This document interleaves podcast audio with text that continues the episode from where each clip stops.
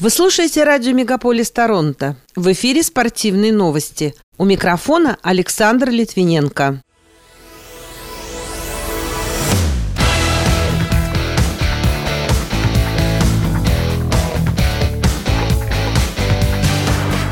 Десятиборец из Канады Пирс Липаш завоевал золото чемпионата мира с лучшим результатом сезона. Канадский хоккеист объяснил желание легионеров получить российские паспорта. Винсент и Маккензи завоевали бронзу на чемпионате мира по гребле на байдарках и каноэ. Россиянин Даниил Медведев вошел в список самых высокооплачиваемых теннисистов по версии Forbes. А Роман Костомаров будет участвовать во всех шоу Ильи Авербуха «Письма любви в Сочи».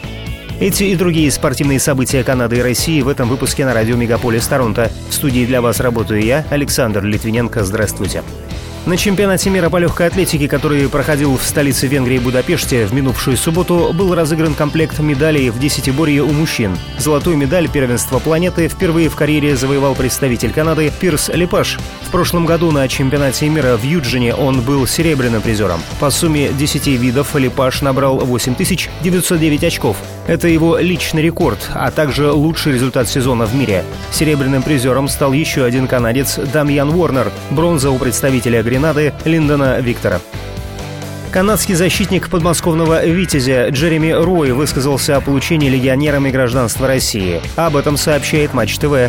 По его мнению, это связано с желанием некоторых игроков остаться в континентальной хоккейной лиге. Напомню, в этом межсезонье российские паспорта получили американский защитник «Динамо» Брэндон Мэнноу, канадский нападающий питерского СКА Брэндон Лайпсик и чешский нападающий «Лады» Остап Сафин. Что касается самого Джереми Роя, то в минувшем сезоне он провел за «Витязь» 68 матчей в регулярном чемпионате, в которых набрал 31 очко. Двукратный обладатель Кубка Стэнли, россиянин Михаил Сергачев, выступающий в составе Tampa Bay Lightning, вошел в число 20 лучших защитников среди действующих игроков Национальной хоккейной лиги. В прошлом сезоне он набрал 67 очков в 85 матчах и занимает 17-ю строчку в рейтинге. Также в список попал его партнер по команде Виктор Хедман, которого поместили на четвертое место. Лучшим защитником стал канадец, уроженец Калгари, Кейл Дуглас Макар из Колорадо Эваланш. На второй строчке Адам Фокс, выступающий выступающий за Нью-Йорк Рейнджерс. На третий – защитник Даллас Старс Миро Хейсканен. Канадки Кэти Винсент и Слоун Маккензи завоевали бронзу в финале чемпионата мира по гребле на байдарках и каноэ среди женщин Си-500 в минувшую субботу в немецком Дуисбурге. Таким образом, они завоевали квоту для Канады на Олимпийские игры 2024 года в Париже. Серебряные медали достались испанкам Энси Жакоме и Марии Карбере, а китаянки Суй Шисяо и Сунь Мэнья стали лучшими в этой дисциплине. Канадская теннисистка Бьянка Андрееску снялась с открытого чемпионата США в Цинциннати. 23-летняя спортсменка из Миссисоги, штат Онтарио, заявила, что она испытала боль в спине во время поражения в первом раунде от Марты Костюк на City Open в Вашингтоне, округ Колумбия, 31 июля. По ее словам, боль усилилась после поражения в первом раунде от Камилы Джорджи на National Bank Open в Монреале. Российская теннисистка Вера Звонарева обыграла японку Моюку Ютудзиму в финале квалификации открытого чемпионата США и вошла в основную сетку турнира.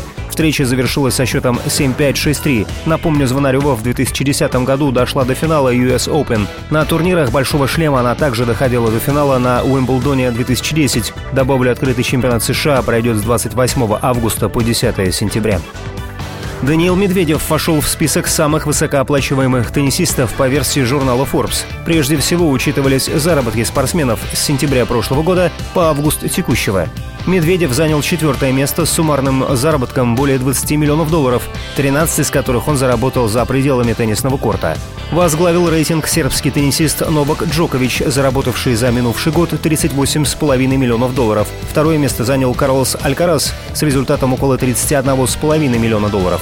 Третьей стала первая ракетка мира в женском одиночном разрезе Ига Швенток, почти 22,5 миллиона долларов. Лидеры предыдущего рейтинга Роджер Федерер и Сирена Уильямс не попали в новый список, поскольку официально уже завершили свои карьеры. Олимпийский чемпион 2006 года в танцах на льду Роман Костомаров примет участие во всех шоу «Письма любви», которые пройдут в Сочи до 30 августа. 22 числа этого месяца он впервые после болезни появился на льду во время гала-шоу Ильи Авербуха. Он вышел на лед в кроссовках в конце номера своей супруги Оксаны Домниной. Как напоминает портал sportmail.ru, Роман Костомаров попал в реанимацию с пневмонией 10 января этого года и провел в клинике 175 дней. Из-за развившегося некроза ему провели несколько ампутаций конечностей. Эксперты в области фитнеса подтвердили пользу отстояния в планке для мышц брюшного пресса, ягодиц и поясницы. При этом они уточнили, что данное упражнение нужно делать правильно, поэтому новичкам сначала следует уделить внимание не на продолжительность по времени, а технике исполнения. Постепенно организм адаптируется и будет готов на более длительные нагрузки. Пока это все спортивные события, представленные вашему вниманию на радио Мегаполис Торонто. В студии для вас работал Александр Литвиненко. Будьте здоровы и дружите со спортом.